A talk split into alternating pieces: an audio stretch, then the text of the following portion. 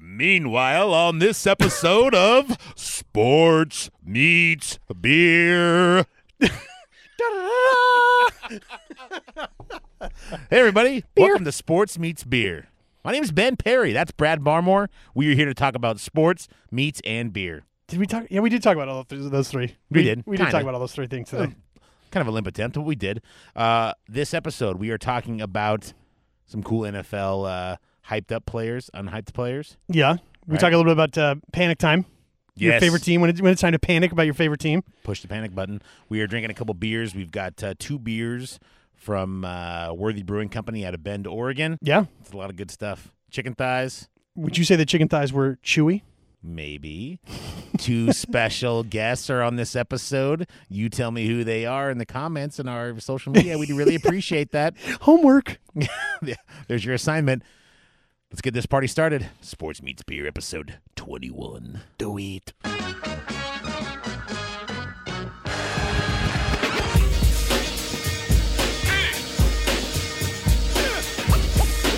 This is a journey.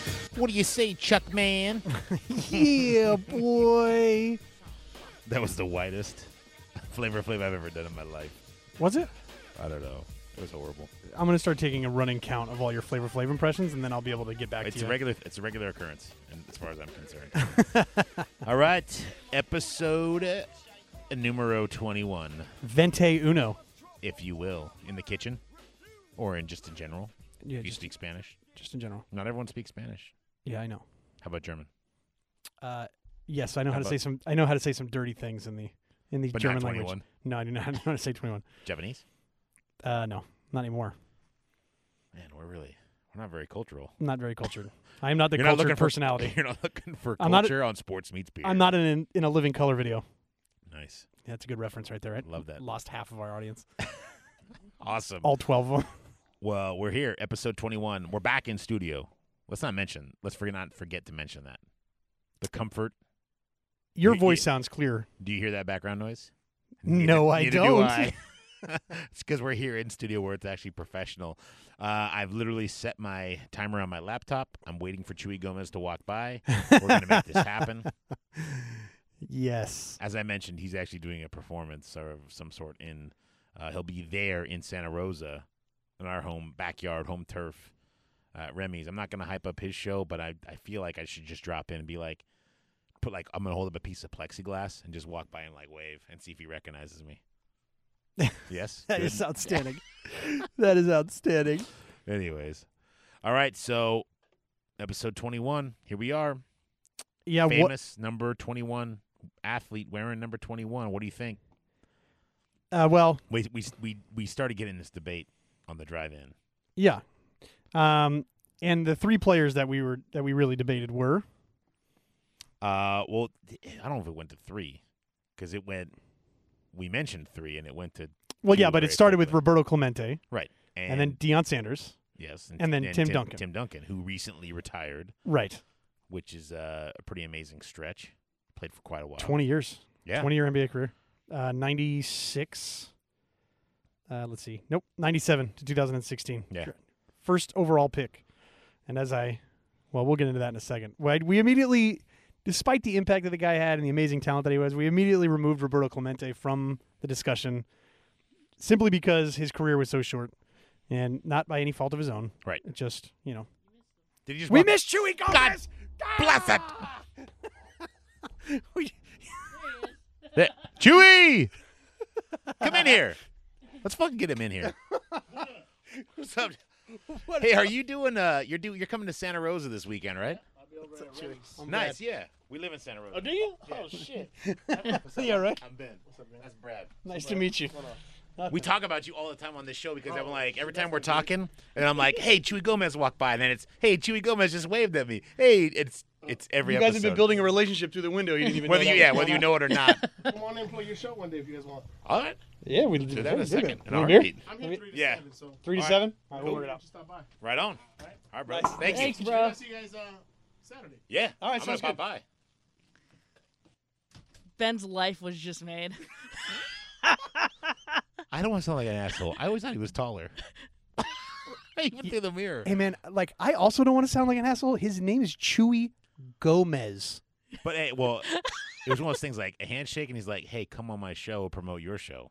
That Well, was yeah. pretty awesome. Yeah, that was awesome. Was that whole Did you- thing on the? Did we get all of that in the background? Yes. Yeah. But it was like it's gotta be like it's gonna be like background. It's not gonna sound like a legitimate recording. It's gonna be like, Right. "Hey, I smuggled." It's like a when you uh, click on a link to watch a movie, and someone's doing the webcam recording from their cell phone. It's gonna be Yeah. that's gonna be the equivalent. all of right. this. That's right. All we need is just like a quick three seconds of that for to prove that he walked in the fucking studio. exactly. This week on Sports Meets Beer, Chewy Gomez comes by again. We're gonna play the same loop over and over again. Oh, hey, what's up, goodness guys? You happen to be in gracious. Santa Rosa. Chewy, come on in here. That was awesome. well, that's a strike. That's what he said. Anyways, back to our famous twenty-one. Famous 21s, yeah. Yeah. No Roberto Clemente. Came down to Deion Sanders and I Tim bet you Duncan. Chewy Gomez used to wear twenty-one. I'm just saying. I just feel that right now. Frank Gore. Yeah, that- it's a good one. I wait, Frank Gore is still playing. He like you know these guys typically. Well, we're looking at legends, obviously. and Right. Frank Gore is a 49er legend. One Right. of my favorite 49ers ever. Um, what?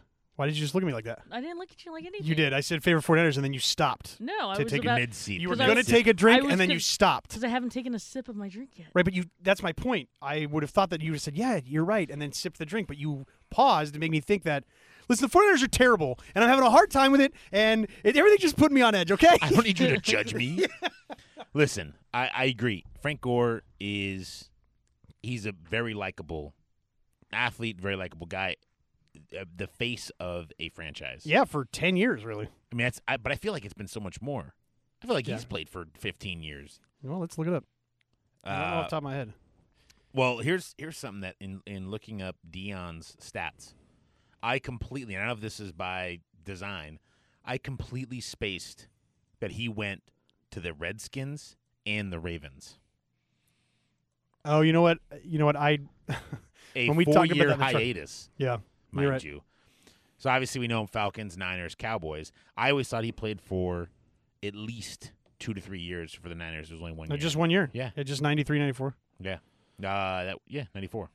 Uh, I just, yeah, and 94, then yeah, obviously, that's and then, then he sold his soul to the devil and went to the evil Cowboys. Well, you could argue that he sold his soul to the devil with the Niners because that was like the beginning of the salary cap, and he they couldn't really sign him for the what he was worth, and so he signed a one million dollar contract um, officially. Yeah. And no one's ever been able to confirm nor deny this story, but the rumor is, is that he and Eddie D and Carmen Policy had a little, um, hey, we'll give you a million dollars on a contract, and here's two and a half under the table. Just come and get us over the hump That is that is Eddie D. to a T. Yeah, exactly. That's that's what he operated with. That's what he did. I don't. One day And we're I- gonna I'm not, and I'm not hating on that. no. w- One day Uh, Eddie we're DeBartolo gonna was amazing. yeah. One day we're gonna get into the Eddie DeBartolo story. I d not today because I now I'm upset because I got mad at Boot for no reason. And now she's texting, not even listening. To us. Yeah, That's the I worst just part. the whole thing. It's just and now I'm looking at these pictures of Frank Gore in a Niner jersey, and I just there we go. goodness. So here we Famous are. 21s outside of my boy Frank Gore, Tim Duncan, Deion Sanders, who uh, rocks the number 21 better. Well, Deion is in the Hall of Fame, correct? He's a Hall of Famer. He's a Uh, Hall of Famer. I believe he is. Yeah. Uh, can we get visual Um, confirmation on the? Uh, boy, if we just only prepared for this show. yeah, he he Yeah. he's in the Hall of Fame. So they're both Hall of Famers. Let me just read off the resume of Timothy Theodore Duncan Okay. of the American Virgin Islands. Uh, he was drafted in 1997, first pick overall. Uh, in at which point they the year before, obviously number one overall pick, they they were terrible, and then the year after that they they won the NBA title. So that's a, you know obviously impactful that way. Right. Uh, Five time NBA champion, oh 99, 03, 05, 07, and 2014. Three time finals MVP, two time uh, league MVP, 15 time All Star, uh, one time NBA All Star Game MVP, 10 time All NBA first team, three time All NBA second team, two time All NBA third team, eight time All NBA defensive team, seven time All NBA second team, NBA Rookie of the Year, uh, San Antonio Spurs all time leading scorer. Uh, let's see what else. Sports Illustrated Sportsman of the Year in 2003. Uh, and then his college career is even more is even more ridiculous. Uh, 26,000 26,000 points, average 19 points a game for his career, average 10.8 rebounds for his career, average two and a half blocks for his career. Um, Here's my question: yeah, Did he have a hip hop album? no.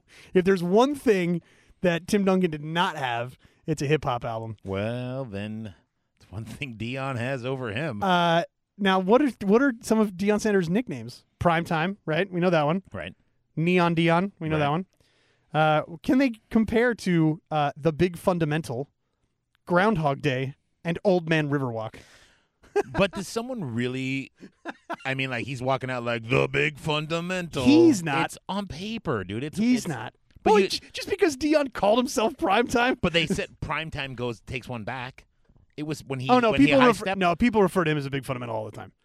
But when when Dion high steps, it's pri- you're doing prime time.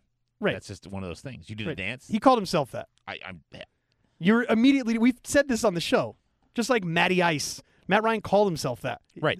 Kobe called himself the Black Mamba. It's out. Your, your nickname is out in any cogent conversation. Okay. So primetime done doesn't matter. Okay.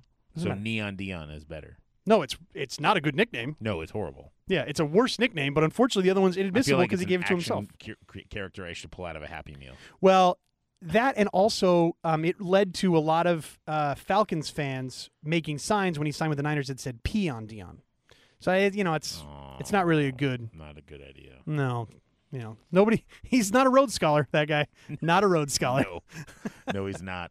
So, eh, do we get into championships? I mean, that's the Well, we Next kind of said question. that before. You know, like I said, uh, Duncan's got it pl- five. It, plays a factor.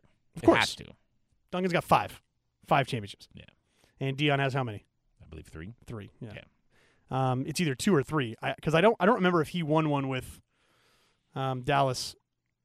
If he won two with Dallas or one. I'm trying to look it up right now. Um, you know, we talked about uh, one of the things that we kind of said when we had the Tony Gwynn and uh, uh, Unitas argument. Right. Was When we decided Unitas clearly won. Right. Um, if you we didn't decide that. If you were going to, you know, when you talk about the best players ever, right, at a position, or Right. when you talk about the best quarterbacks ever, the top five is Unitas in that list. Is Unitas one of the top twenty-five players in the in that sport? Is you know, and the answer was maybe. And Tony Gwynn, the answer was yes. By the way, Dion only has two.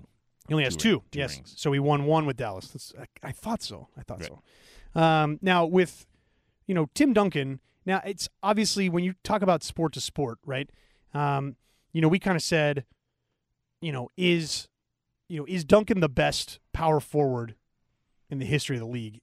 And the answer is probably yes. Probably yes. Um, you know, Carl Malone was great in terms of scoring and whatnot. Um, they really sort of redefined what a power forward could be because Tim Duncan's really a center at seven feet Right. tall. Um, when you talk about Deion Sanders, is he the best defensive back in the history of the league? Is No. he the best corner? Uh, He might be the best defensive back in the history of the league. We, but we came up with, you know, four names, you know, fairly quickly in terms of like, you know, y- you know, is he as big as like Rod Woodson or Charles Woodson, right? Like, is Right. that you know, you- you have other ways. So if you're going to start your franchise, and again, it's a tough argument because it's totally different sports. You know, if you were to go through and pick a guy and say, okay, I got to start a football franchise with Deion Sanders, my number one pick, or I'd start a basketball franchise with Tim Duncan as my number one pick. What's the answer? What's Tim Duncan? I mean, that's Now, again, the argument h- holds, you know, doesn't hold quite as much water as I would like it to because it helps me win, but because the art, you know, it's your it one corner doesn't have eh, on a you know on a field with 22 guys on it on a roster of 53 doesn't have nearly the impact as one guy on a field with on a court with you know f- five guys on it and a roster of only 12. So obviously, you know, obviously there's more there's something to consider with that, right? Because it's you know, it- it's you're already one tenth of the way there as opposed to one fiftieth of the way there when you right. you know when you Right. when you take Deion Sanders. So again, I, I think we got to go to the listeners here. We've had you know we had a good solid two responses to the last to the last one of these, Thank you. And they were both named Kevin. That's the weird thing. Uh, and they disagreed. They did. They get disagreed. Well, one of them's my friend. One of them's your friend. uh, wow, they're You're- gonna they're well- gonna both gonna be pissed to know that I apparently We're not. Yeah, we're not our we're not friendships friends are with each other. dissolved. Yeah, But here's the thing. I mean, you and you and Kevin Brink are clearly closer friends than him and I. He sided with you. Rickman and I are closer friends. He sided with me. It's one of those things. Right. Well, you know, I, and I think that a lot of that has to do with you know sort of the baseball versus football allegiances too. Right. That has a big part of it as well. Absolutely. Because Rickman's an A's fan and they suck. So They are fucking god. Although, don't get me started on baseball right now. We're gonna Well, we're gonna get into but that here yeah, in a few we're- minutes. Exactly. We're gonna talk about it. So We're gonna have uh, to. Actually, All right, that's, not a, so that's not a bad segue. Let's. Uh, I I personally agree. I think Tim Duncan to me uh, is the famous twenty one with an honorable mention to Dion. yeah. Uh, but at the same time, we'll leave it up to the listeners. So maybe I'm gonna. It's a challenge. We'll we'll throw the gauntlet out. Um, I have a, a three dollar coupon for Arby's for each person. That's five sandwiches, you guys. That's it's a lot uh, for anyone who wants to chime in on this on our social media, Facebook, Twitter, Instagram, and the above. Maybe we'll post a funny picture of each one of them. Give a yay or nay on Instagram. See if we can do that. Yeah. Yeah. All right. Um, I well, you brought up baseball. I think it's probably time that we we talk a You're right. little I did. bit about I did. it. Um, we're a week after the All Star break. Right. I I correct me if I'm wrong. Yep. And I'm not trying to be a jerk here. Uh, last show, All Star break, Giants were had the best record Uh, they in baseball. they did, they Right. did. Um, I have not watched any baseball since. How how are the Giants doing? you are being a jerk. Uh, the Giants have I lost five. literally have not watched any baseball. I just know the answer to that question. The Giants have lost five in a row uh, since uh, since the All Star break, and where they they are now tied for the second best record in all of baseball. Actually, that's not true. They are tied for the best record in baseball now, um, which just goes to show you that a how good they were, and b how a lo- a lot of teams coming out of the break here are starting to falter. Um, there's not really anybody on a big run. The Marlins are seven and three since, or seven and three in their last ten. Um, the Red Sox are eight and two, so that's pretty good. Um, but with the Giants, you know, I try not to get too high or too low at this point in the season. Um, Boot, you can step in because you're a Giants fan. You're probably trying to catch up on it right now with your black and orange phone case. But I, I try not to get too high or too low. And these the season is 162 games, so you're gonna, you know, your one thirtieth of the season took place this week, Right. And so, you know, y- y- that's why I don't get too excited when they rip off ten in a row, and I don't get too low when they lose five in a row.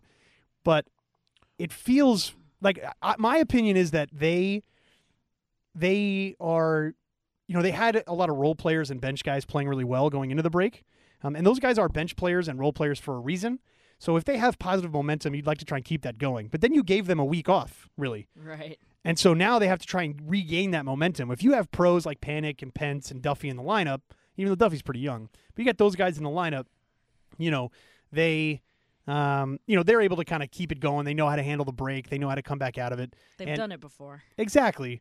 You know, so I, there's a part of me that the offense, even though they scored seven runs last night against the Red Sox, still lost. But you know, the offense kind of had trouble in San Diego, and you know, uh, but what really makes me nervous is the amount of home runs that the team is suddenly giving up.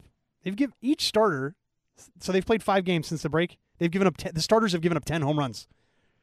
That's not good. No, That's not good. Um, the and bull, they've been pretty big home runs. yeah. I mean, a home run's a home run, but How done are you with Santiago Casilla? Boot?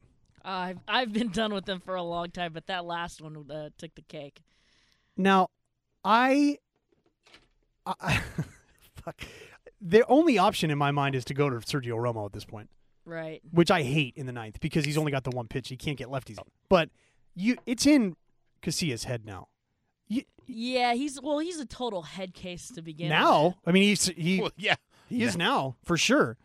But uh, do you remember? I, I mean, you're a, a, ba- you've been a baseball fan for a long time. You remember Armando Benitez? Right. There was a game. The Giants were playing the Marlins. They were in Florida. Uh, Benitez had given up like two hits and a walk to load the bases. He balked in the tying run, and then on the next batter went uh, 0 and 2 to the hitter, and then balked in the winning run. And so my question is, you know, I'm afraid Santiago Castillo might be going that route, and I, you know they're going to do something. They're not going to make the big trade that everybody wants, but you know when you're as a baseball fan, you know when do you start to kind of panic and start to get nervous and really kind of start as a fan start to feel? I mean, panic's a relative word, right? But like when do you really kind of start to grip a little bit if you're watching this season? Yeah, well, th- see the the the thing is, is we always have this kind of th- this isn't new to us, right? This is the torture, baseball. torture. This is the torture, baseball that we're that we're used to. um, what has been nice about this year that was very similar to like 2014 was we had such a great start that we Yeah. have a little bit of this cushion so we have some room to like this little wiggle room to to, to work with so that we're not pushing any crazy buttons yet right Right, right. um Well, remember this year they started like 15 and 17 or something like that. right They were and then they just all of a as sudden opposed to 2014 when they came out so hot. So it feels a little bit different. But yeah, I you know I would, you bring up a good point though. You know it does feel a little bit like, you know, this start was so good. You just you cannot have them just go like you know, six and 15 to end July. right like right please right God that can't be and, the case. and and to make it a little bit easier, they're not struggling as bad as we are, but they are losing a little bit. Are the Dodgers? So that that that lead that we have isn't completely going to shit, considering that we did just lose five games in a row, Right, and well- we were what five and a half back, Yeah, or it's- five ahead, five and a half ahead. We're five and a half ahead, ahead at the break, and it's only they've only the uh, Dodgers only gained a game and a half Right. during this five game skid. And the Dodgers, there's talk that Kershaw might not come back this year, which you know I, I'm a realist baseball fan. The Dodgers actually won today, but I'm a realistic baseball fan. I am not a guy that roots for injuries or anything like that. And Kershaw, he's one of the all time greats. So that if he's not around, that's kind of a bummer. Um, but as a Giants fan, it does make you feel a little bit better because at least then. Like now, none of the five starts that the Dodgers get out of their starters are sure things, right? Like with the Giants, for the most part, you're going to get two sure things. Right. Sometimes, you know, you're going to get two. You know what you're getting out of Cueto. You know what you're getting out of Bumgarner.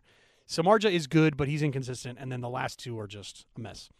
So, you know, with the Dodgers, you know, uh, Alex Wood is on the shelf and Ryu is back on the DL and Maida's been good, but then, you know, Casimir's been okay. So you just, you had Kershaw to kind of be the stopper. Now there's no stopper. So, you know, they're going to make some trades too. I think they're going to trade Yaziel Puig, actually. I don't know if you've been kind of following that. I haven't followed that. I haven't heard that at all. Apparently, Wow. they've really they've leaked that out that they're really open to trading him. I don't. Although, um, he you can take his you know emotional instability if he's hitting 320. You're not taking it if he's hitting 260. No. So, um, so it's interesting. I, so, I, so I guess you know I'll open the question up now to just all sports really. Um, you know, you're saying that with I, I th- you and I are in the same boat here. Really, we've seen this with the Giants before. You know, and baseball's such a long grind. Like you can't a five game losing streak is going to happen at some point. You know, you can't really panic in July. Like if they go on like on a five game losing streak late in September, right. then yeah, that's or, a problem. Yeah, Uh, uh, actually, a friend, uh, a lo- another longtime Giants friend, kind of because I always, I always pay attention to like the June swoon that we didn't have this year, yeah, yeah. and and I kind of made note of it when we had such a great June, and uh, he he told me he said, think about August. He goes, that's when we start to get tired and we start to. e-" Yeah. So I guess it's if if we're feeling like this, you know, three weeks from now, you know, Right, right. and that's true. And then we we talked about it a little bit on the show last week or two week last week and the week before. You know, being five and a half games up at the All Star break doesn't mean anything. You know, I mean, it's not. There's just so much baseball left to be played. So yeah, it sucks, and because you know we watch all these games, but so you know, as far as football, I mean, I- you're a diehard football fan, Ben Yes. at what point, if you know, the Raiders have aspirations to really make some noise and make a playoff run this year, you know, with the expectation of them making the playoffs. I mean, let me ask you this: Do you feel, do you expect them to win the division, or do you expect them to just challenge for the division and get in the playoffs? Uh, I expect them to challenge and potentially win. I think it's gonna. I, I think to me, it's one of those things where if it's a challenge and they happen to not win the division and somehow miss out on the wild card, at least they challenge. Like I said, I'm. Everyone's talking about how good they will be. Uh, I'm hoping that they will be that good. I think on paper they will be, but at the end of the day, I really feel like they're going to be ch- a challenging opponent. They're going to be more challenging than they were in the last 15 years, probably.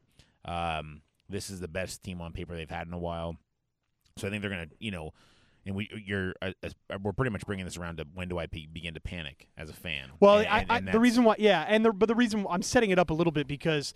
Like sometimes, like if you expect them to go four and twelve, you never really panic. no, Right? you're like, no, oh, they there's no fuck, I panic. You, expect one them to thing go you four panic and twelve. is if you run out of uh, beer in the tailgate. That's what you panic. Like with. for example, like with the Niners this year, like I know that they're not good, so you root for like certain like aspects of the team to grow, and Right. you want to see guys get good, and so like when the Niners were loaded with talent, like those games that they would lose when they went, you know, they even the year they went to the Super Bowl, they had games that were like. I can't. How many times are you going to have a false start? How many times are you Right. going to have a delay a game? Like they beat themselves really. When you're so good that you beat themselves, those games are so frustrating. Right. Those are the ones that make me angry. The season, like this year and last year, I knew they were going to be bad. So the season, like, it sucks that they're not good, but the games aren't so like horrifyingly like maddening. Right? No, but I, I think eh, you know any. It doesn't matter what sport you talk through. I mean, uh, you know, hockey, basketball, baseball, whatever. Uh, every hopeful fan has an idea of how far their team will go, and and then you know, like in baseball, it's such a long season. Same thing with hockey. Uh, and, and and basketball is too. There's as far as amount of games played. Uh, at some point, you're going to look at it and go, okay, yeah, you can have a bad run, and it, it's totally acceptable. If you have a bad run in, in, in in football, I mean, you know, it's a 16 week season. Right. So you have a bad run for three or four games. I mean, that's, You lose one game in football, it's the equivalent of a ten game losing streak in Right. baseball. and that doesn't happen very often. No. 10 game losing streak does not happen Yeah. very often. But uh, as far as, you know, uh, when you talk about football and the panic setting in, um, you know, once you're past week four and your team drops below 500, that, that to me is when panic. It's like, oh, we're so close, and and there was a lot of like, I'll use the Raiders last season. There was there was two or three games, you know, when you say they should have won, Yeah. right? And it's whether they beat themselves or their team just came out ahead and did and outplayed them. Uh, and then a lot of times, you know, officiating, whatever factor you in, you you want to lean on. But there was times where they should have won those games, and those are the ones that are again are the heartbreakers. But that's you know you don't panic after those losses. You panic when you have that that slide, that downhill slide, and you're you're below 500, and then it because it's so hard to come back from a two game losing streak in football. Yeah. You lose two back to back, that's rough. 'Cause Yeah. it's probably it's either two roads or you know one road, one home. To try to get the, ge- the team back. I mean, Yeah. that- Home that's- losses in football really hurt. Oh, absolutely. really they hurt. sting. They Yeah. sting so bad. Um, you know, as far as baseball is concerned, like you mentioned, you know, if, as long as your losing streak isn't matched by someone's winning streak, it's kind of what we Right. alluded to earlier. So if you have, you know, like a five game losing streak, um, like the Giants have, as long as the Dodgers haven't had the same Right. five win, five game winning streak, then you're still comfortable Right. you're still in a good place. You feel like you're still in control of your destiny. Because at that point, you're you're at that point you're losing, you know, two games. You're you, you, you lose two games in, in the in the run, but at the same time, you know, it, once you go beyond five game, I mean, if there's not any adjustments made by the organization based in San Francisco, there's going to be some questions. Like that's just it seems like five games is rough for as good as they were before the All Star break. Well, there's a lot going Inju- on. I know there's injuries and all those things. Let's while we're talking about this, let's sip on this delicious beer that I've poured. Well, how about we sip This on would this ease the beer? pain. I'll decide if it's delicious or not. Thank you very much. Oh, okay. Well, you know, whatever. I, th- I feel like I'm a good judge of character. We're Uh, friends, did we you, like a lot of the same things. Did you pick this based on the label? Because I picked this on the availability. I'm not Okay. gonna lie. this happened to be free and in my office today. all right, No, so- this is uh, you know, um, you know, we talk a lot about uh, different beers, things like that. This is uh, a new one from uh, from Bend, Oregon, that's dropped on my desk uh, amongst four other breweries. did you say bend? I did say Bend, Oregon. That's funny, because we, as it ha- as luck would have it, happen to have a correspondent in Bend, Oregon, as we speak, who is uh, collecting data, as it were, and by data I mean beer You mean ounces? ounces, yeah, and cholesterol. and uh, he's going to be joining us, uh, I believe, next week here on Sports Meets Beer to discuss the Bend beer scene and to bring us some. Uh, well, the Bend beer sing, scene is pretty uh, pretty cool. yeah, They have just in the city of Bend, I believe they just reached 28. I can hear that's awesome. Yep. that's good. That's good. That's good radio right there. Good podcasting. I was getting my mouth prepared for this delicious beer, Um, allegedly delicious But beer. the the Ben scene is uh you know they it's it's very similar to Northern California. Um, you know, a lot of lot of obviously good raw materials, uh, tons of great ideas, and they've got a lot of good breweries there. Um, Bend is running out of water, so you're not going to see a lot of new breweries starting there because the, the city is essentially kiboshed that. You know, water. is- Really? well, it's just like anywhere else. Water's in demand. I mean, when you're in, you know, the Pac Northwest or Northern California, uh, we're not we're not as lucky as Southern California. where We can just steal our water from everyone up north. Um, you know, there's you know, water is a huge factor. That's just going to be the case for a lot of breweries opening up, and I, I think it's you start moving out to the to the Midwest and, and, and other areas, um, you're going to find that that water is going to be the biggest the biggest uh, problem that any new brewery has. Uh, the second problem is going to be raw materials. I was just gonna say even more than like some of the like the hop availabilities. Well, hop, you know, hop availabilities. You can there's there are so many different varieties of hops, so you can change. There's there's only one way of getting water. It's that simple. So, um, you know, there's a couple brews out there that are really advocating for less water usage, um, and there's ways of changing that. But ultimately, water is a huge part of this process.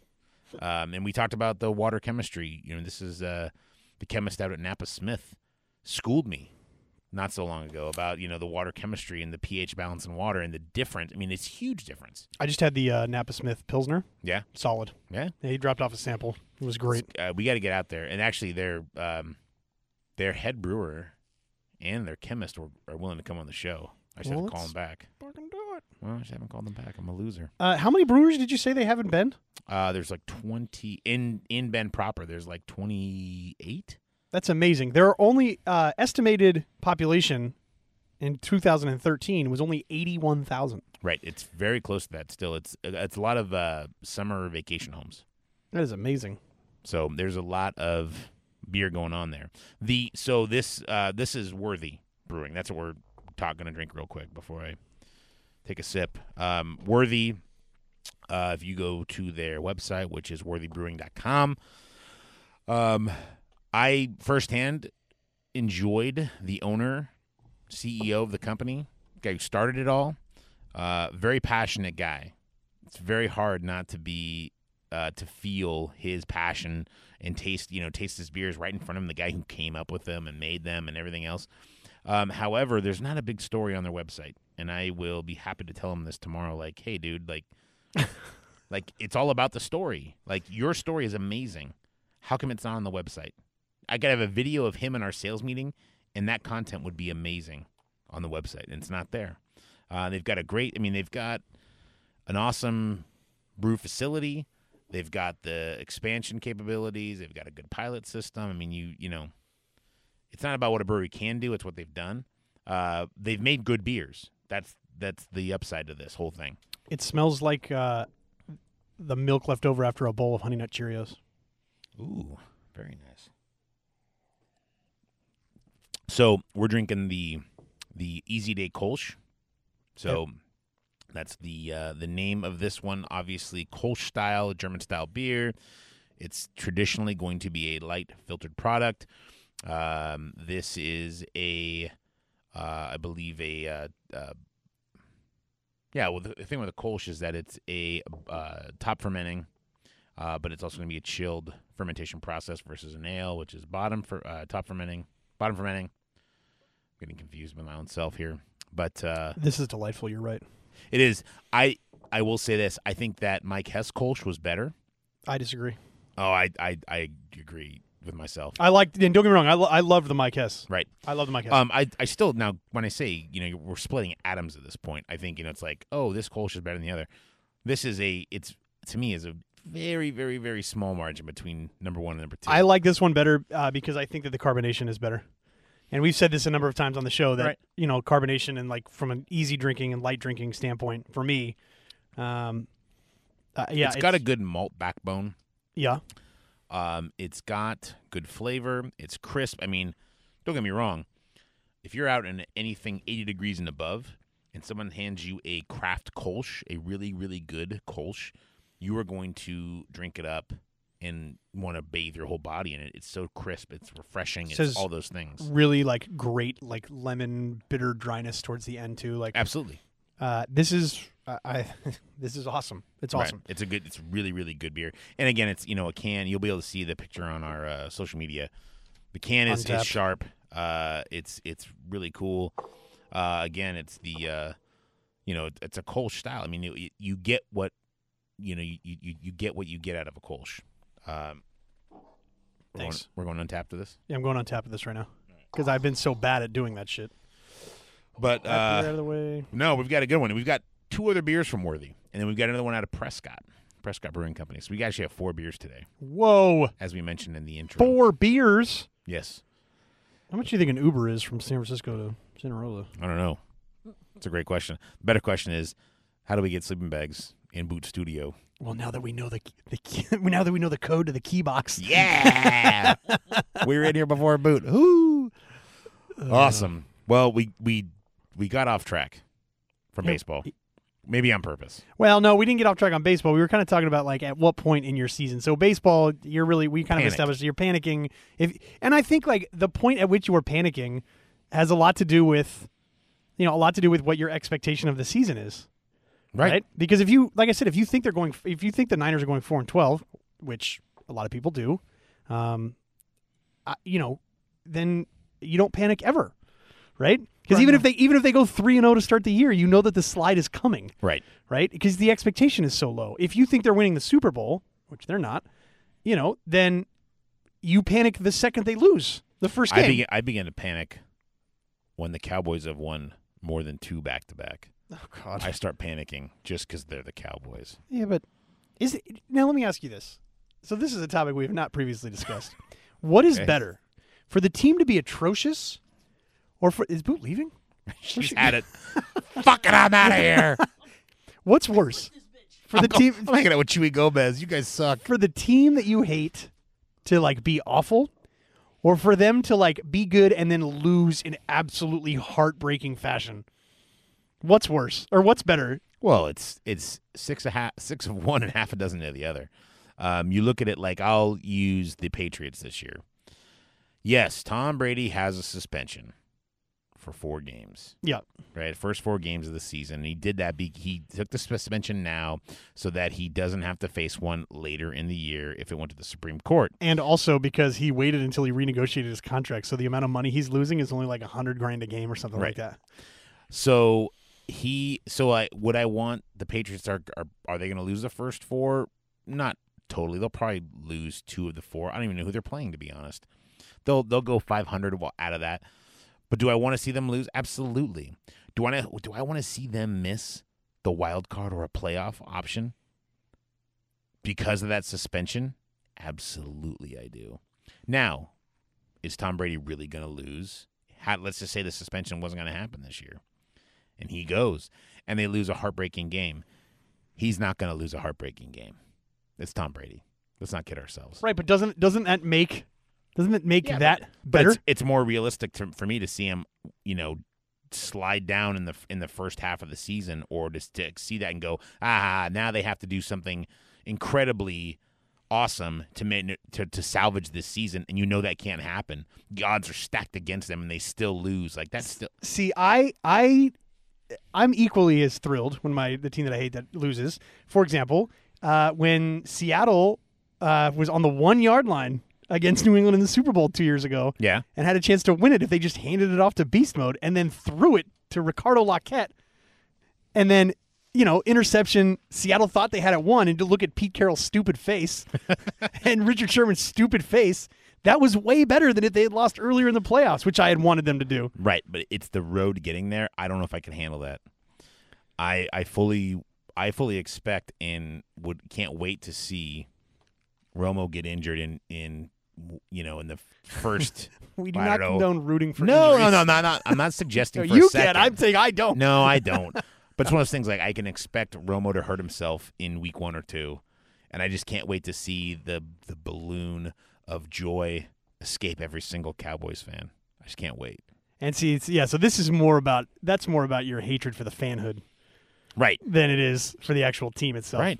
With Well, the it's also- Cowboys. I got a little bit of respect. I mean, you know, being that my crazy owner is now passed on, and Jerry Jones is now the crazy owner of the NFL. Oh, He's God. taken over, Let's so. not talk about crazy owners, please. Well, let's take uh let's enjoy this Kolsch. Let's uh, take a quick break, and we'll c- circle back. More beer, more sports, more meats. Sports meets beer.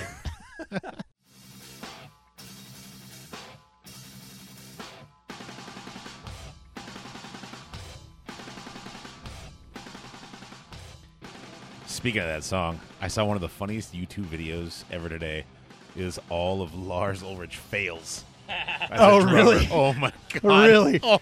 and there are He many. mi- They're He plentiful. misses so many cues. I Does- just, one of the things I, I feel like I feel bad shitting on the guy, Because he, yeah, he's God, he's not a good drummer. dude. Uh, so uh, I played the drums, and my back in seventh grade, my drum teacher was his drum teacher, and I remember going in there when Ride the Lightning came out. I was wearing a T-shirt, and my drum instructor was like, "Dude, you like that that band?" I'm like, "Yeah, man, I'm gonna learn how to play this whole record." He's like. He's the worst drummer. He can't even do. He can't even do triplets. And he just like bagged on him for like a half hour. And I'm like, dude, wh- why? why Yeah. it just goes to show. It just goes to show if you're a marketing genius, man. That's all it takes. That's right. Whatever it takes. Oh well, my welcome, God. welcome in studio, Mr. Mike Nelson. That's right. Hello. That's right. We brought him in for the drumming segment of Sports Meets Yes. Beer Meets Drums. Well, I thought this was sports Metallica beer. What? Yeah. Sports, we, Tricked you yet again. sports meets drums. I like it. Nice. I like it. Welcome back from break. We got a lot of things. We we kind of went through our. I, th- I think we sent the episode log through the wood chipper.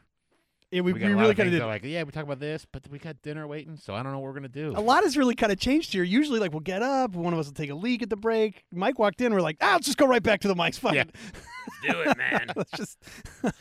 Oh gosh. All right. Th- Well, this might be like the meatiest uh, uh, podcast ever because I am I'm like literally the biggest recovering meathead ever, like ever.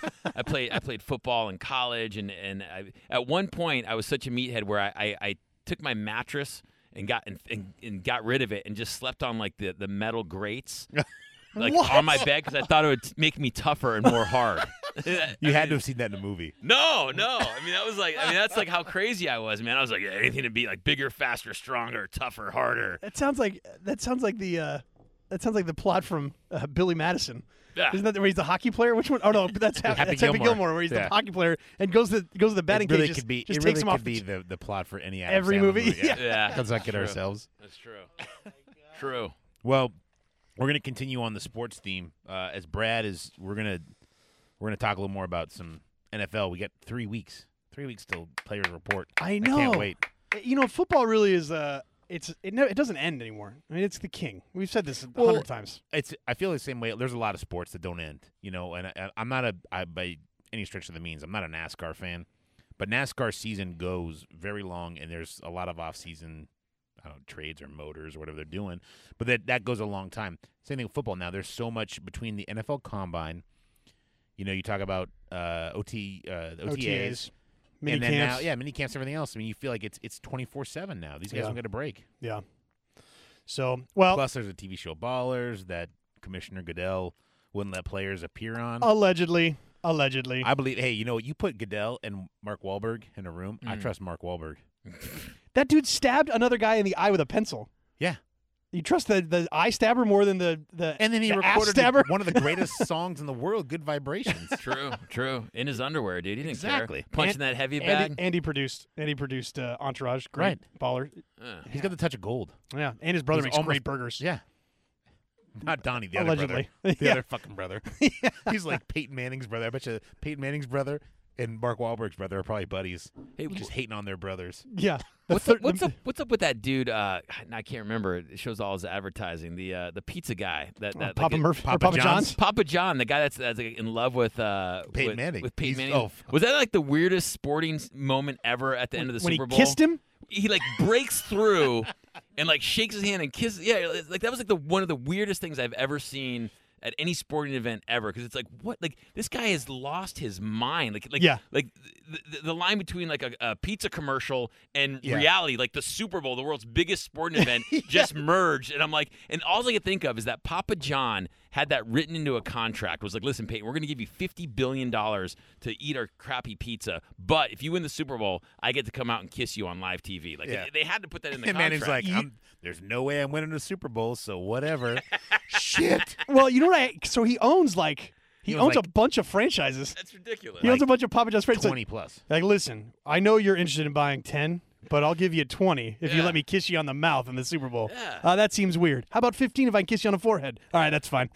yeah, Kiss you on the forehead like a little baby. it's so weird, man. That was very weird. You're right. No, You're dude, right. that's that. Yeah, Papa. Well, on top of that, Papa John's. So Kobe did a commercial for Ghostbusters, and then Papa John's did one for Ghostbusters. What? Yeah, dude.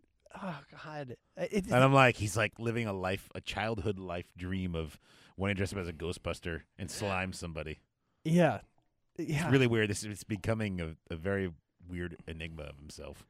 Like that's the thing is like I, I get Papa John is like a billionaire, right? So he can do whatever he wants because he has the money to do it. But it's disappointing to me because it's like, dude, really you have all this money and this is what you want. You want to make out with Peyton Manning? Like, That's what you decide to yeah, like, do. this is your goals. Like this is what you're doing. Like, come on, bro. Like step it up. Like, Well, I, maybe maybe it was they didn't want to make it awkward. Papa John's short-sighted, so they just went after Peyton Manning's forehead because of how large it is. yeah. Maybe that's what it ultimately is. Like it's like an image saver, really. so, well, Goodness. that's a perfect segue into what I wanted to bring up here. So, CBS Yeah. Sportsline did this uh, great list. They do it every year, and I actually think Pete Prisco, who writes these things, can be kind of a clown at times. Um, but he wrote these. He Does did he these hate two on Papa John's pizza? uh, I don't know if he's ever written about Papa John's Pizza, but he wrote he did this thing. He listed the most overrated and the most underrated player for all 30, uh, 32 NFL teams. I'm, I'm obviously not going to rip through all of them because most of the underrated guys are like nose tackles and like you know backup strong safeties that you've never heard of, right? Let's talk about our teams. well, I'm going to talk about our teams and then uh, uh, and then the surprise overrated, the surprise underrated, and then I, I'm going to ask you guys what you think about Fair enough. one name, one particular name. So overrated uh, for the Raiders. I already kind of told you, Mike. Who do you? You're a Raider fan. Who do you think is the most overrated player on his list? Most Oh. overrated player on the Raiders. Uh. Man, that's a, that's a, you know I, I'm kind of delusional when it comes to the Raiders, dude. You could, you could take like a crappy player and put a silver and black helmet on him, and I, I you know I'm a, he's my hero. Right. Um, I don't know, man. That's tough. Basically, he Uh, just breaks it down like who's the player on the team that gets more love than he deserves based on his quality of play. And it's not necessarily that the guy sucks or anything like that, but you Mm. know, Hmm. That's see because I want to go like uh, Watson on the O line, but you know, that's kind of that's kind of a little too deep. But if you're talking like kind of like a like a one of the big players, even though I really love him, I think Latavius Murray. I think he's a little overrated, man. all right, all right. It's I know. actually- and I mean, I'm That's just a good saying like I one. love No, the no, guy, no. but I, I- I'm with you. You're actually right there. You're actually right there. The guy that he lists is Marcel Reese, and Mm. he said the reason why that happens. He made his he went to his fourth Pro Bowl last year w- in like one of his least productive seasons. So he's at the stage in his career where he's going on like, you know, on name really. Yeah, I mean, I, I would say that he's benefited being on some really horrible, horrible teams. Yeah, You know what I that's mean? true. Like, Best and- player on and- a bad team. Yeah, sure. and he's and he's kind of has like also that friendly face. He's multidimensional. He plays multiple positions. Like Yep. you know, he's kind of like a, a multi-purpose dude. So I think that uh, you know, I think when the Raiders look for someone to send to a Pro Bowl or you know try to force Have someone in any- there, yeah, anybody in the Pro Bowl you know, I you know, it's like okay, how about this guy? Because other than Janikowski. yeah, he's not stabbing there's someone not in the been- face. Yeah, there's not been anybody Pro Bowl Pro Bowl worthy on the Raiders in Yeah, in a a long, while. long, long time. Uh, but you know the funny thing is, you know, up, up until last year, obviously he had a uh, a PED violation that was uh, uh, for an over the counter medicine. Um, I, you know, it's one of those things where he's a he's a great face of the franchise. Um, you know, he's been there for quite uh, eight years, seven eight years. yeah. Uh, I, I feel like you know it's one of those things where I feel he does he is he probably is overrated in the in the sense of like hi- his last two years have not been productive. Uh, but I feel like he's he's that player that you can't sleep on, and he's he could have a breakout moment at any given time. So you look at that and go, is, is he really overrated, or is it just one of those things like, well, he just hasn't produced, and it, it- he's gone through some offensive schemes that really haven't included Mm. him. And That's you, you know, true. you also That's true. You, you start bringing in you know young flashy receivers and a new quarterback and all those things, and you've got everything in a in a in a aging player. It's it, it works against you in those positions. You know, you're looking for someone that's you know that could go seamlessly, or you know, you have a, a good relationship with your quarterback. You know, if, it, if they had a quarterback for the last seven seasons, uh, I guarantee his stats would be higher. Sure. But the fact is, they've also they've gone through a lot of tight ends, they've gone through a lot of receivers, uh, and they've changed their just the everything f- soup to nuts. So when you have a player of that caliber in that situation, I feel like you're going to get passed around because you are that all around player. And as a fullback, you're you're the you run the majority of your the plays run for you are the lowest risk plays. So when Mm, your offense is right. not good, your guys getting, hey man, it's you know it's third and four. Let's just give it to the fullback up the middle because we can't afford the turnover anyway. Yeah. Well, well, like you were saying, he, he benefits from just being there, from being around for almost a decade. Sure. really. Right. Sure. and it's all you know and and uh, i do know that that uh, he goes him and uh, mark davis go to hooters like every wednesday or whatever they roll through Yeah, there baby. they do like all you like wing wednesdays Yeah. to this day like it's one of those things like it's a known thing mark Will Davis Marcel still- get in Mark Davis's white mini Astrovan? Will he ride in that thing? Uh, i'm sure he takes his own vehicle because thing I've, I've had a, f- a few opportunities to speak to marcel outside of football on I hear he's a personal great dude. level. he's one of the nicest guys ever his wife's super nice the whole thing like he's he is the the complete package as far as a the kind of person you want in the NFL. And His I- I- personality is not overrated. no, not at all. Oh, not in the slightest. And I, uh, I do believe I spoke to him shortly after the uh, issue, and I believe every, the word he says, and maybe it's me being a, you know, a, a s- stargazed fan. But Well, I uh, just think that it speaks it speaks to like how muddled the testing programs are in these these oh, leagues it's anyway. such a mess. Um, all right, so All right, who, so let's talk about the Niners. so the Niners' most overrated player, who do you think it might have been? The entire offensive. No, no, no. Everybody knows they suck. They suck. Actually, I, I actually think this one makes a lot of sense. So Okay. Navarro Bowman was listed as the most overrated Ah, I player. disagree. No. Entire. No Well, way. Well, hold That on, guy's hold a on, hold on. savage. He's a beast. He had 115 tackles or whatever it was last year, hun- some crazy number. Um, I think that's the byproduct of um, that's the byproduct of him being the best linebacker on a bad linebacking core. Um, so he chases down a lot. Now, I think he's going to be because there are people. Prisco says here that there are some who actually think he was the same type of player he was before the injury this year. I don't, but I think he's going to be there this year, and I think that that's actually a pretty good point. He was a great player last year, but I think that he, I think really here he's reaching for somebody because there weren't a lot of. I actually thought that for yeah he, I don't know. I, don't, I think this is like just a name that people will recognize because there's so Yeah. many new faces on the offense, so that might be part of it. I think this guy's trying to get a reaction. I, I went and saw Navarro Bowman play last year uh, in an empty Levi's Stadium, Oh, dude. and it was like watching a man out on the field with boys. I mean, it, and like literally, like one guy dominating a defense. Yeah. and and, and just and and you could tell that he's, he's still injured. I mean, he's, he's, his knee was limping by the fourth quarter. But Yeah. that dude. You know, I played inside linebacker, by the way. That's why I'm such a meathead. But that guy, I mean, he, seriously, that dude is. I mean, he is. He is one of the best inside linebackers, uh, best linebackers, period Yeah. uh, in the NFL. And to watch him play, I mean, when he, just his physicality, when he ran, the wind moved. I mean, you could feel his movement and his energy and his intensity on that field. And I mean, it, it connected with me, you know, maybe because I was only one of five people in the entire stadium, but that's beside the point. The fact is, is that that I mean, you know, I would love to see that guy in the silver and black, man. That guy, that guy is a beast. He's a great player. I, I think what he says here makes a decent amount of sense um, because he got burned in coverage a lot this last year, which is not something that happened to him before. Um, but that also has a lot to do with the fact that the 49ers couldn't get to the quarterback. So, That's Um, but that's a, also a major coaching change. right. I mean, that's you know. well, no, but I, I understand a lot of those things. But, like, he just straight got beat in coverage. But you can't expect an inside linebacker as – because I think he's a beast, too. He's one of my favorite Niners ever.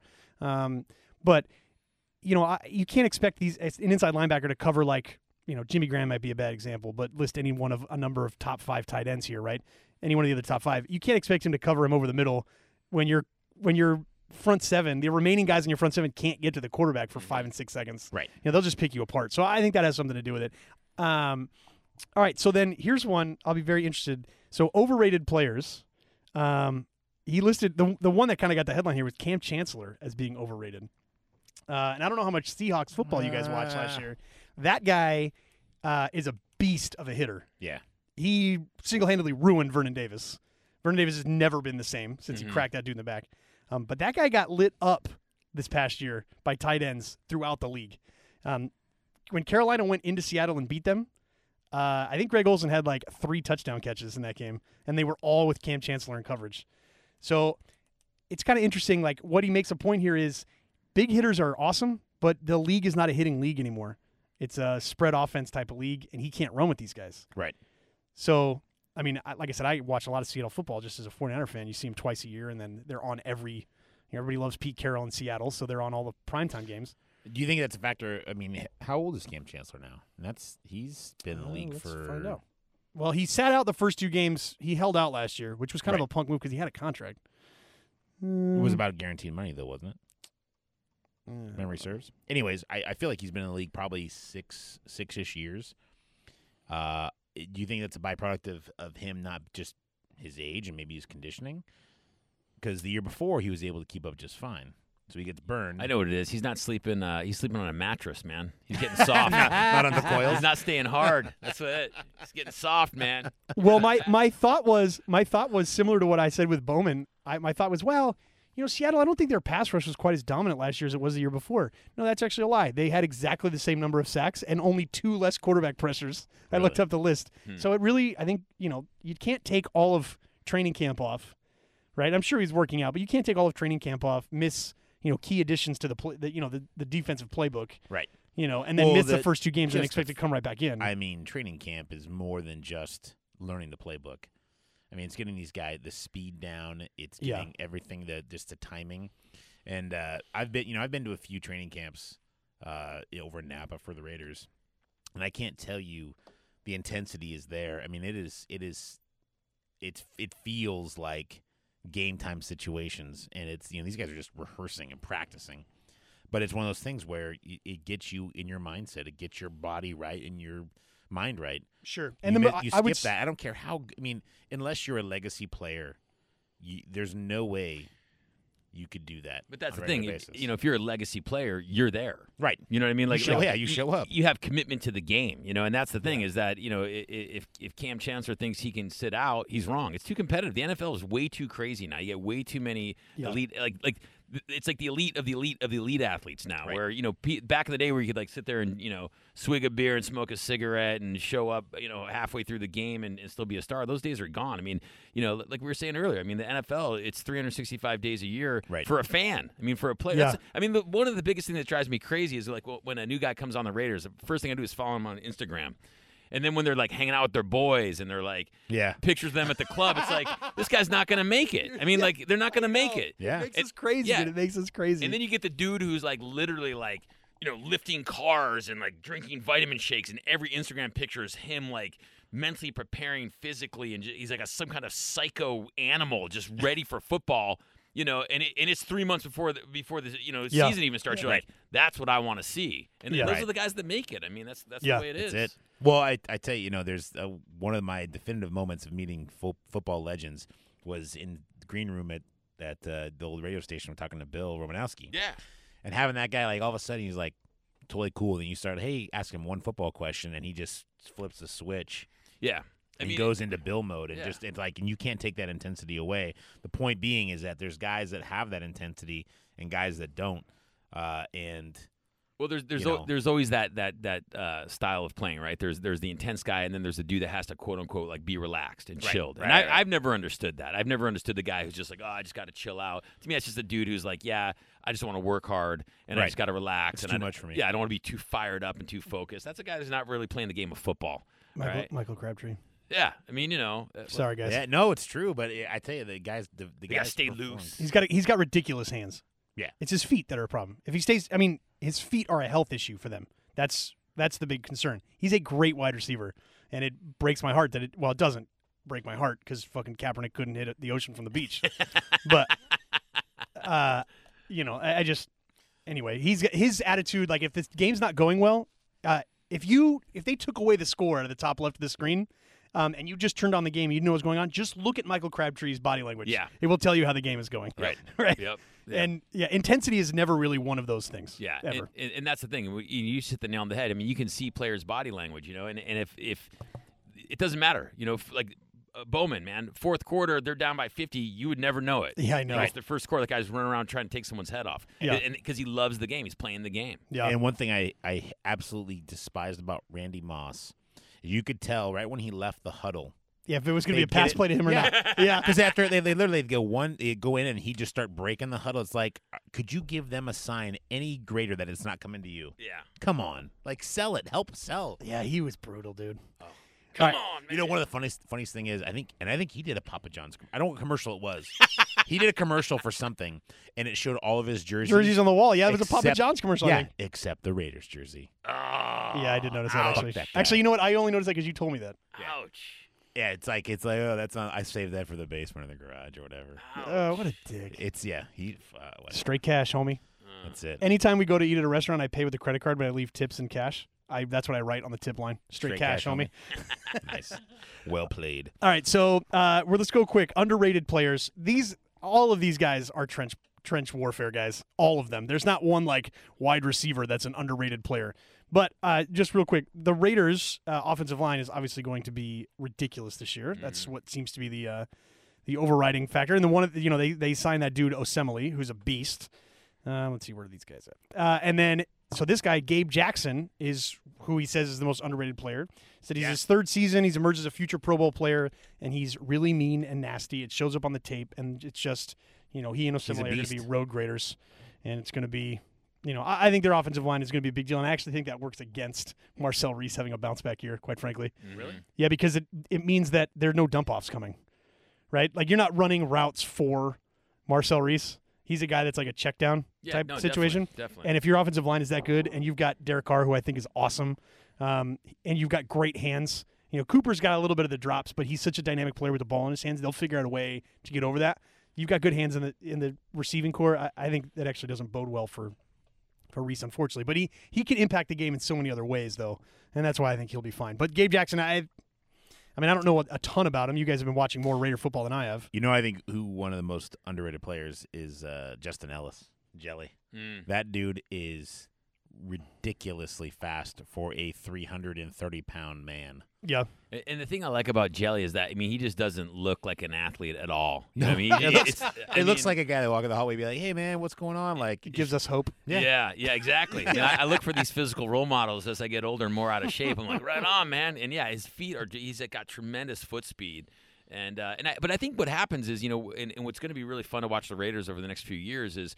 You know, you start getting like bigger and nastier players, and it raises the bar. You know, so people start, you know, trying harder. They put more effort in. They, you know, hey, I want to go play for the Raiders, man. Like those guys are badass motherfuckers, you know. Yeah. And and I think that uh, you know, for years the Raiders have been kind of a dumping ground for old badass motherfuckers who just want to get a paycheck, you know. And I think now with this young core, I mean, I think I think it's I think it's just going to be awesome. And I think that you know, it's just like it, you know, w- when you play football, uh, you know, when you play the sport, it's like you feed off that energy. And if there's a dude that's just just taking names, you know, Right. you, you Yeah. got to up your game. Otherwise, you're gonna be you're gonna be laid out. I also, I also really dig the energy of Ben Heaney.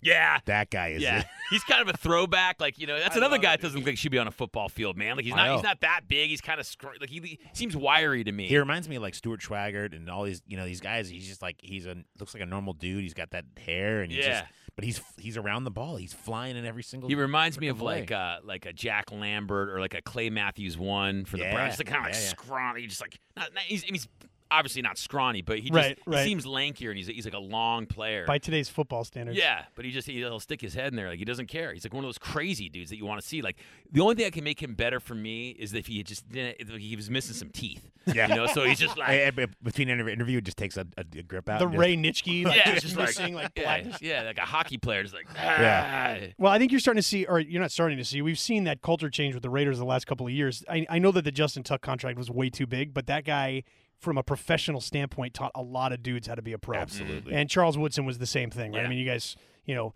it- he literally like those. Those are the types of guys. They started to make those additions once. You know, Reggie McKenzie started to kind of get rid of some of the bad contracts, and he started to be able to make those types of deals. And then he knew that his drafting prowess was eventually going to catch up, and you're seeing that now, right? And so he, there are a lot of dudes that who are able to bring their high energy and and are being taught how to harness that by some high caliber guys. You know, and I also I, I think there was a big turning point. Uh, I think it was last season, man, uh, when they gave Woodson the ball to try to score a touchdown. Yeah. you don't see that in No. 2016 in the NFL. I No. mean, you know, I mean, back in the day, would've been- I would have wished they would have given the ball to whoever back at when we had some really bad losing seasons, just for something exciting to watch. But you know, to s- to put Woodson out like that and to be like, hey, dude. Put him on offense and have him run an offensive play. I mean, that's like high school football. stuff, Yeah. Well, man. he- And he that's- played- That's awesome. he played a couple snaps before he went to Green Bay. He he did line up as a receiver a few times. Well, remember, Yeah. I don't know if you remember at Michigan, he was a he was a ridiculously good two way player yeah. Huh. for Michigan, just Yeah. awesome. But it was just it was so cool to see that kind of bookend, you know, and for Yeah. for an organization this day and age to be like, let's let's give you the ball, see what happens. and But that has a lot to that do was with Del awesome. Rio too. Del Rio is Yeah. that kind of guy. Yeah. He Hey, loves being word! yeah. He loves he loves being the Raider coach. Yeah. So Niners uh, most underrated player. I actually this is actually going to tie in with the Navarro Bowman thing. So Ian Williams, the nose tackle, has battled some injuries. Last year he was the nose tackle for all 16 games. Um, they wanted to give him an extension before the year started, and he he was the guy that had broken his ankle two years prior in Seattle, and he had missed almost the whole season. He played late in the year. And then they tried to give him an extension, and he failed the physical because his ankle still wasn't fully healed. So they gave him a one-year deal, and then he was a beast. So he played all 16 games last year. He was awesome in the run game, but I actually think that this is a, this is a paper tiger because when you look at Ian Williams and then you look at Navarro Bowman lining up, and you're trying to run a play up the middle, who are you sending the second blocker to? Mm. Navarro Bowman Yeah. Right. right? So then Ian Williams is now not dealing with two guys, right? When you had you had um, uh, Justin Smith, who you always had to give to two guys, right? Which is why Alden Smith Or was three. better, or three, right? And so you know, so I think Ian Williams is a good player. He really is, and he was he did have a great season last year. But I actually think that um, this is an overrated or this is an overrated, underrated player because The most over under. because I think when, like I said, you look at a 49er o- defense that was atrocious, and you see, okay, I have uh, Eric Reed, Navarro Bowman to worry about, and then, um, so we'll just double those two guys, and you know, so then you know, guys like Mike Purcell, who was like a practice squad player, suddenly has you know 30 tackles last year. It's like he has no business being out there. Yeah. Um, Well, I remember. I remember once I was talking to one of my friends who's a Niner fan. He started, "Oh yeah, man, we got like you know Ray Ray Armstrong," and he started, and I'm like, "What did you just say?" And he was like excited. I'm like, "What? Like stop! Just stop! just stop right there! Knock Ray it Ray, off!" the same guy that uh, punched the dog. Oh my god! Flip the dog off. That's what Yeah. he did. Flip the dome off. Nice. All right, so then uh, underrated players, and I only bring this name up because it caught my eye, and I know how Ben feels about this gentleman, so I can't wait to hear your uh, hear your response to this. Uh, one, he used to go by uh, Pac Man, but now he goes by Oh, just Adam God. Jones. Um, he is he's gonna be 33, which is a, a big deal, but he plays with swagger. He's a decent hitter. He's a smart guy. Plays the angles. And He's not a smart guy. No. He's I a smart disagree. football player, I should say. That's a much better statement. Yeah. Because he's not a smart He's a smart football individual. player. Um, and you, I know you hate Pac-Man, and I'm suddenly blanking on the guy that the Raiders signed to play this, the defensive back they played that was in Cincinnati last year. It's a good one. I don't know.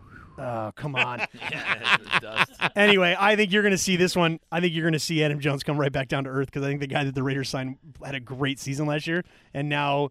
You know, it was like it was one of those things where it's like, well, Adam Jones had a chance. He had a lot of interceptions last year. He was able to be physical because he knew that the ball, if they were going to throw it, it was coming to his side of the field. Yeah, listen, I, you know, as a as a, uh, uh, uh, a fan of football and a fan of defensive football uh, specifically, you know, to see a guy rip off a rookie receiver's head and smash it to the ground is awesome. You know, Oh, no. I mean, no. I was horrified that because it was guy. Amari Cooper, and believe me, I wanted, I wanted, I wanted that guy to be ejected out of the, uh, you know, the NFL, off the You know, there- planet. But there's no consistency on consistency But here's the in thing. that. But I mean, dude, I'm saying from a strictly violent standpoint, I know the game isn't that way anymore, but No, but it, I to a po- I see what you're saying. You love that intensity. I mean, that was I unbelievable. love it too. Unbelievable. Any other player but him. If anyone should know better, it's Adam Pac-Man Jones should know better. He is that guy has caught the lucky luckiest. I mean, the guy left got banished from the league, and they let welcome them back. He's lost millions of dollars. He's uh, listen. They don't I mean- let they don't just let some clown back. No, he's no, I know. obviously a There's- great player. There's a process. I understand that, but good God, man! Like the the one guy, and then his Twitter rants Yeah. after the playoffs and everything else, and he's you know bitching the guys out, bitching the officiating out. Like if anyone should know better, it's Adam Pac-Man Jones. but I think Should that's know what makes better. him a great player is that he does not give a fuck. Yeah. Like- Like, and, and I mean, and the thing Dude. is, is, is so to this point, his play on the field kind of backs that up. I mean, he, he's, Oh no, he's yeah, a he- renegade. He, you he know, does Yeah. play that way, but yeah, I mean, and, and, and the thing is, F the, the that guy. NFL is so uptight now. It's amazing. Like he's an anomaly, right? I mean, the fact that it's amazing they let him even do that. well, the Bengals in general. I mean, Vontae's perfect was a was Oh, a maniac man. last year too. I mean, to your point, Mike, it's like how do They, you, it- all of a sudden, it went roughneck real quick. yeah, you have like two or three of those guys in the league. They have four of those guys on that roster. It's Yeah, like no, exactly, smokes. exactly. You know, I mean, and, That's and true. especially specifically, specifically when he, you know, when he took it to Amari's head. I mean, th- that was like one of the craziest things I've ever seen because it's like there's no consistency when it comes to officiating in know. the NFL. Or you Right, know, it's like right. how is that guy not ejected? Like how is Yeah. this guy not like fine? You know, it's, it's just I mean, he might have got fined, but it's just But it was unbelievable. so unnecessary. It was I love the inten- intensity, but it's it was so unnecessary. But the best part about that play was Amari Cooper just got up, went back to the huddle, right? he's Like nothing ever he's happened. gonna be awesome. unfazed, man, unfazed. if he drops, you know, what I, he had like twenty something drops last year. If he drops like half of those balls, you know, like if he figures out a way to catch Yeah. ten of those balls, Well, him and Carr been working together all off season. Yeah. like, I mean, I, I follow them on Instagram. They are not at the club at all. no, no, no, no, Carr can't make him catch it. no. Yeah. It's, it's Uh. I'm just so excited, man. And, and he's a uh, great player, dude. I, he's so dynamic with the ball in his hands. I- And we drafted him really early in our, in our keeper fantasy league. I need him to be good. nice. All right, so then I'm going to give you a name. I want you to tell me if this this is the name that caught my eye. Um, I want you to tell me if he's on the overrated or underrated list, and I want you to tell me why. Uh, Matthew Stafford. Uh, well, he's going to be overrated, in my opinion, because of his contract that Okay. he did, that he did not deserve. Okay, I think if you look at his history of play, I mean, I guess you you know you look at the contract and go, okay, you, you guy can have one bad year, but I felt like last year was a dumpster fire for him. Uh, I don't know. I feel he is uh, that contract makes him overrated. He did not deserve it. I don't. Yeah, that's. I'm going over. Okay.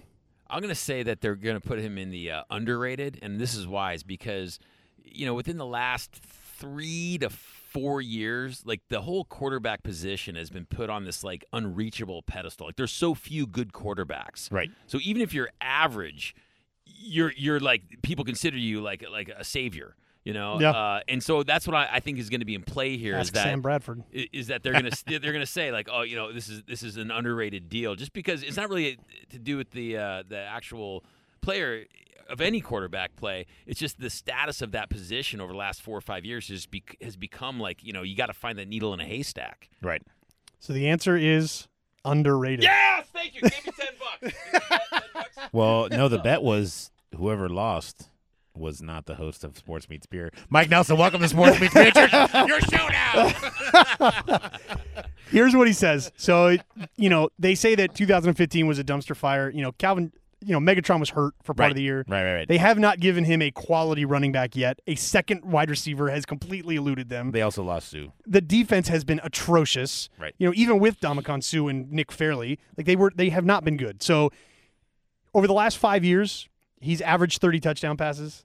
He's thrown for at least forty two hundred yards Wow. over five years. Um, he's thrown uh, I don't know what the average is, but it's like 12, 16, 20, and 17 in interceptions over that stretch. So that's not good. But they ask him to throw the ball a lot Yes. right? And so and they're down a lot. And so you know these guys they take risks and whatnot. But I think 32 touchdown passes, average 30 touchdown passes, average 4,200 yards over the course of the last five years, and people think that he's overrated just in general. I think.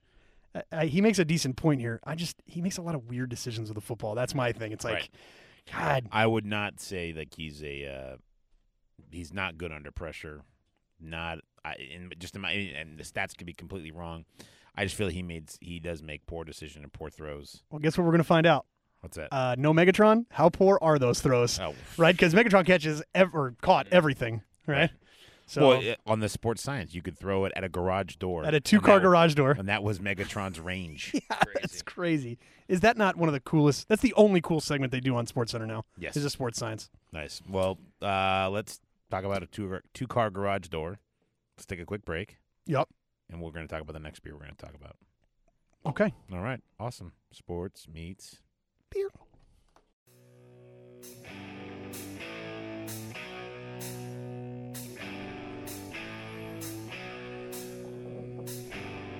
I feel like I should sing along with this. Yeah. Uh, you should. Go ahead. Mother. I can't. I can't possibly impersonate the great Glenn Danzig. It's impossible. Uh, did we talk about uh, this on the show already? The Glenn Danzig uh, Sigourney Weaver comparisons. No, we talked about that uh, in the car ride back last time. It was hilarious. yes, it is. It- they Hilarious. Look, yeah. Uh, best thing is, uh, I just heard since the Danzig uh, reunion coming back, they're Yeah. talking about bringing the drummer from Slayer. Are they? Yes. I don't know. Fucking uh, one more show I won't be able to go see, so I'm kind of pissed about it. All right, sports meets beer. Welcome back. We are totally off topic this episode, but it's in a good way. It's we awesome. have yeah we have literally taken the, the the agenda and wiped our butts with it. That's it. Uh, big thanks to our friend Mr. Mike Nelson. Jumped in on that last segment. It was awesome. Uh, Want to talk real quick? He's no Chewy Gomez, but it was still good to have him on. Exactly. they're gonna give. They're gonna reboot CMC just to give him a show. That's how good he is. I, I just realized that we had Chewy Gomez and Mike Nelson in the studio at the same episode at the same, time. episode. oh my god. if- If we ever get the greatest hits clips, this has got to be the episode. This is it. This is the greatest hits clips. I mean, literally all of them have been tonight. Just re-roll this episode. yeah, just like, we don't have to do episodes for the rest of the year. oh, This and the time that one guy walked in by accident. That's what. that was me, asshole. Can we get Isaac from Forty Ounce Fridays back in here, please? That was a, the best part about that particular episode was that we didn't introduce him or explain why he was on the show. He was just the random guy in the chair Yeah, with for Isaac like Chalker. Thirty-five minutes. yeah, he, He was just, just, sat there and chimed in. and We didn't even say, like, "Wow, they just added a new person to the show." oh god. Anyways, sports meets beer. No format, no fun. Uh, So we're back. Uh, Brad's gearing up. I'm He's taking doing- a picture of this beer He is for Uh, Untapped. You can check us out on Untapped. Untapped. It's a good one. Sports meets beer on Untapped. Twitter, Instagram, Facebook, the whole deal. Um, another one from Worthy Brewing out of Bend, Oregon. Um, this, ag- as I mentioned before, uh, on worthybrewing.com, we are now trying their Karma Citrus, Kama Citrus, which is obviously a play on Karma Sutra. But uh, this is their uh, a Citra IPA. So everyone's coming to IPA. Everyone's coming with citrus. We get that. It's a standard thing in the business. Um, this is uh, it's got it's pretty good flavor. Uh, six point two percent, fifty five IBUs, um, which is actually pretty low. Most uh, it seems I feel like uh, you know between the grapefruit sculpins and other fruit uh, beers are a little higher in the IBUs, so this isn't as bitter, which I expected a higher bitter count for uh, something with with that grapefruit. There's also uh, there's also some mandarin orange in this one as well. This tastes like uh, you hollowed out the inside of a Christmas tree and poured this beer through it into my mouth. Mm, I don't get that the what the pine of it. Yeah, I don't get I don't get any pine whatsoever. there's like this sap thing that's going on with. I, yeah, I'm not feeling this one so much. I get so with this one. I mean, we poured it out a few minutes before we started talking about it. Um, I feel like it's probably a little flat on carbonation, uh, and I don't know if that's a combination of me pouring into a warm glass and waiting a few minutes, but I peed my my Um, glass, glass. That's part of the problem. that's part of it, I'm sure. Um, I feel like it's it's pretty crisp. I do get way more mandarin than I do get grapefruit, um, and I get that you can taste that bite. Uh, I, to me, You it's really like you get no pine in this? not not much. Wow. Maybe it was the, the two steel reserves I had before I got on the show, but my yeah, I don't I don't get Uh, they were E. I get- they were E forty forties. I get subtle Still looking for that s- for, the, for that uh, the rebuy. yeah for that rebuy. He's looking for that rebuy too, unfortunately, yeah, because that's fallen off the shelf. big shock. Um, the, no, I don't get any. I don't get a ton of pine. This isn't a tor- that you normally would expect like that. I, I see what you're saying, like you know they get that pine bite or or just even that hop build. I don't get much hops out of this. In fact, I would I would struggle to say this is even like a 55 IBU beer. I would say it's more in the 40s. It doesn't smell like anything. 45 no it's i mean it's it's very light this is this would probably be a really good starter ipa for someone who's trying to dabble into because if you did this next to like sculpin grapefruit sculpin pineapple uh, or any other Sure. derivative uh, of, Are of you s- interested in beers that don't smell like anything and kind of taste well, almost Oh, no, but I, I weird? Get, I get a little citrus out of the nose. I, don't- I get a little bit of hot build. I don't get a ton, but I don't. I don't get the pine that you're talking. I don't. Yeah. I don't get that at all. yeah, I don't know. I mean, I, it's. I, I think it's a. It's a decent beer. I mean, this is something that's. It's easy.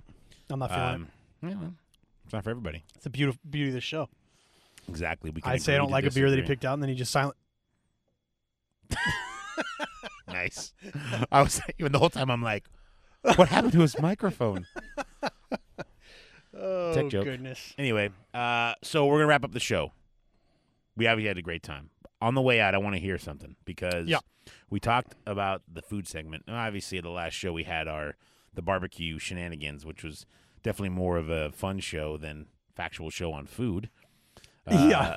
that experience was interesting. Probably the last barbecue event we'll we'll do a show at.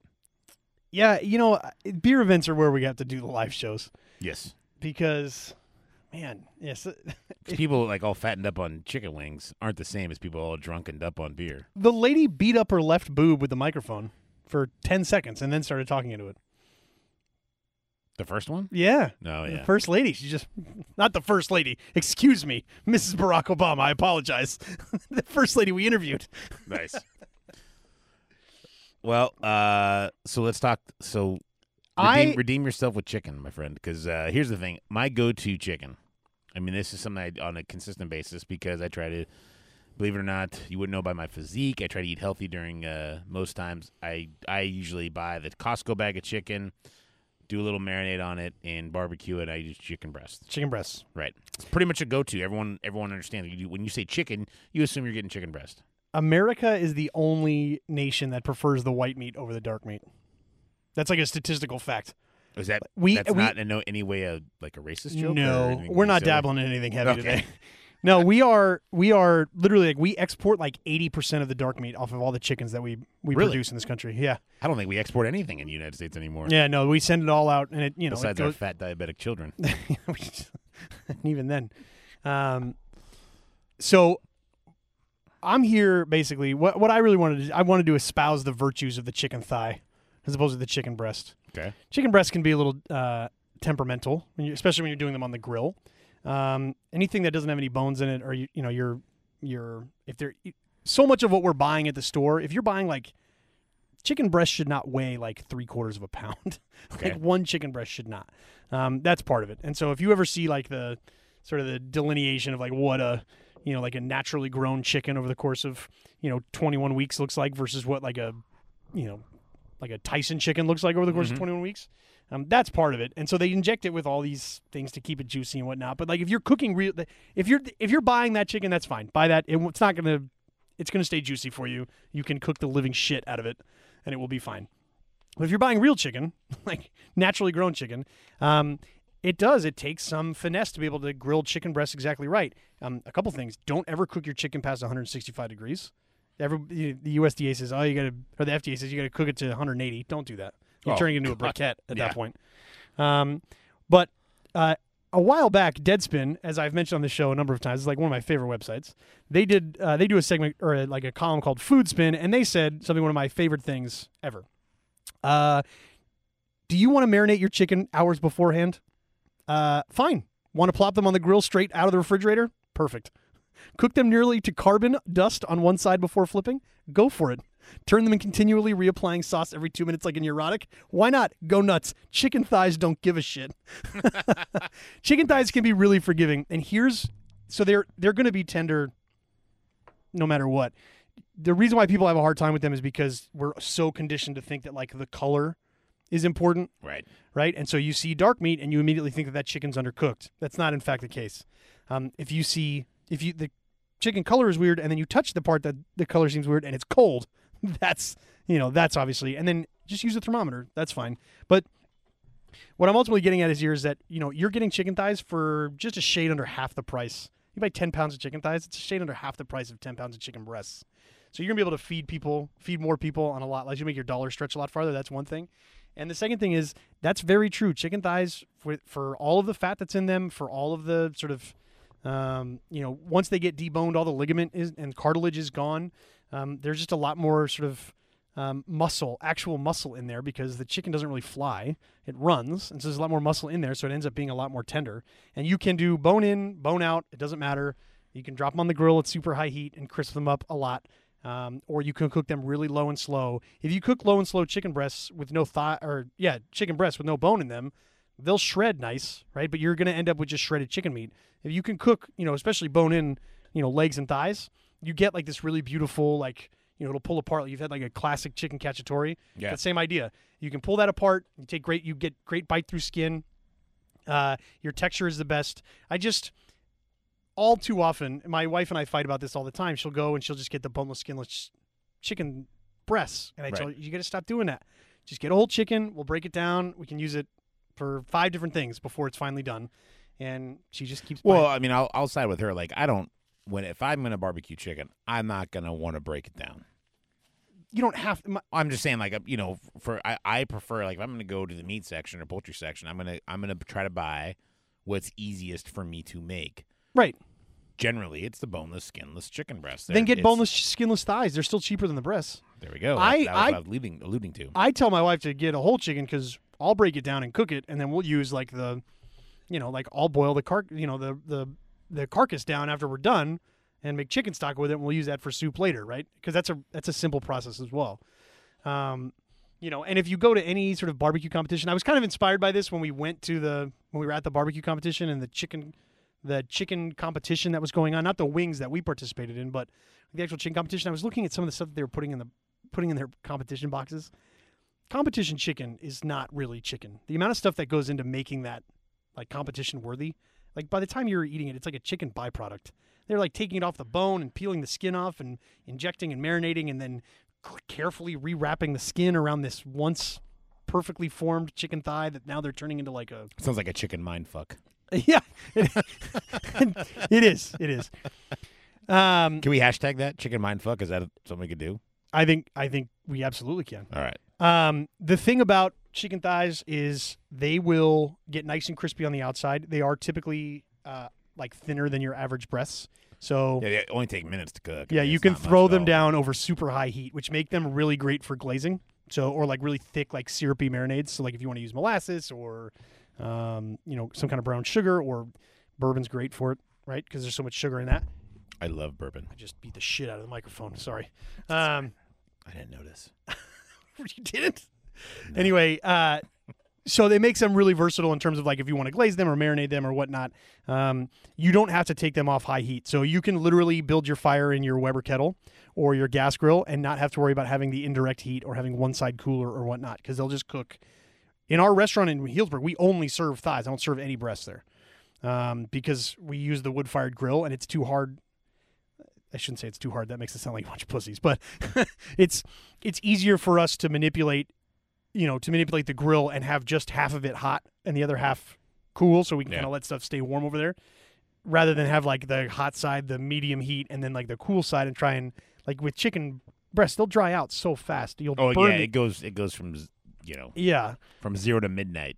yeah, Very exactly, quickly. exactly. So, um, you know, I What just a think dick joke. the next time i guess what I, my point is the next time that you're heading into the store if our loyal listener if you're heading into the store and you're thinking about what you're getting for dinner you should definitely look past the color of the meat get yourself a nice thermometer and just get boneless chicken thighs you literally you're saving dollars on the pound by the time you get that and you can drop them on direct heat you can do them in a saute pan you can sear them off you can do them in the grill you can do them in the oven and like i said they'll stay way more tender and it that's the question we get asked a lot how do you get the chicken so tender because we're using chicken thighs. We're not using like your standard white meat chicken breast. I was actually shocked in Healdsburg of all places. Um, I was actually shocked that we don't get more people going. How come you don't have white meat? We only do the dark meat, and it's because it's delicious. That's why Yeah. Well, chicken lives matter. chicken lives do matter. Jesus. Uh, but I, I will tell you this: I'm going to do the challenge because I, like I said, I week in and week out, I cook, you know, a, a pound uh, or two of, of chicken breasts for me and the kids. I'm going to do chicken thighs this week. I'll let you know what uh, the two boys between Jackie the Jackman and Y Guy what they say. yes. All right, so that's a that's a fair challenge. Um, Gaunt's I've been fed thrown, I've I've fed your boys chicken thighs before. I think that they'll be fine. but it, I didn't cook them for him. Right. I know. I'm just telling you that it's not quite the challenge that. Oh, I disagree entirely. Anyways, Do you want me to marinate and trim them for you? no, I will take care okay. of it. I'm just on that asking. I'm end. just asking. I might just buy them from the restaurant and then just take them home and put them on the oven real quick. Tell them I cooked them. Either way. All right. I think we're done. Let's wrap this up. Let's, let's get it going. We got dinner to go to. We got faces to stuff. Let's do it. Boot, any last words? Love it. All right. No, no last words for Boot. She's getting mad because her mouse isn't working, and we didn't give her a very good cue. No. So- No prep, no timing. There we go. Music down. uh, we're not leaving till the, the normal music. There it is. Did you fuck me? I'd fuck me. I'd fuck me. Wait, wait. Was she the great big fat person? That was the best line. Anyways, hey, thank you for listening. Sports Beats Beer, episode number 21. Please check us out. The Tim Duncan episode. There we yeah. Oh, there we go. Timmy D in the house. Facebook, Instagram, Twitter, The Gmails. Untapped, Gmail, Smoke Signals. I don't care. Call us. Please. Brad's home number is We have no 707 friends. 5554.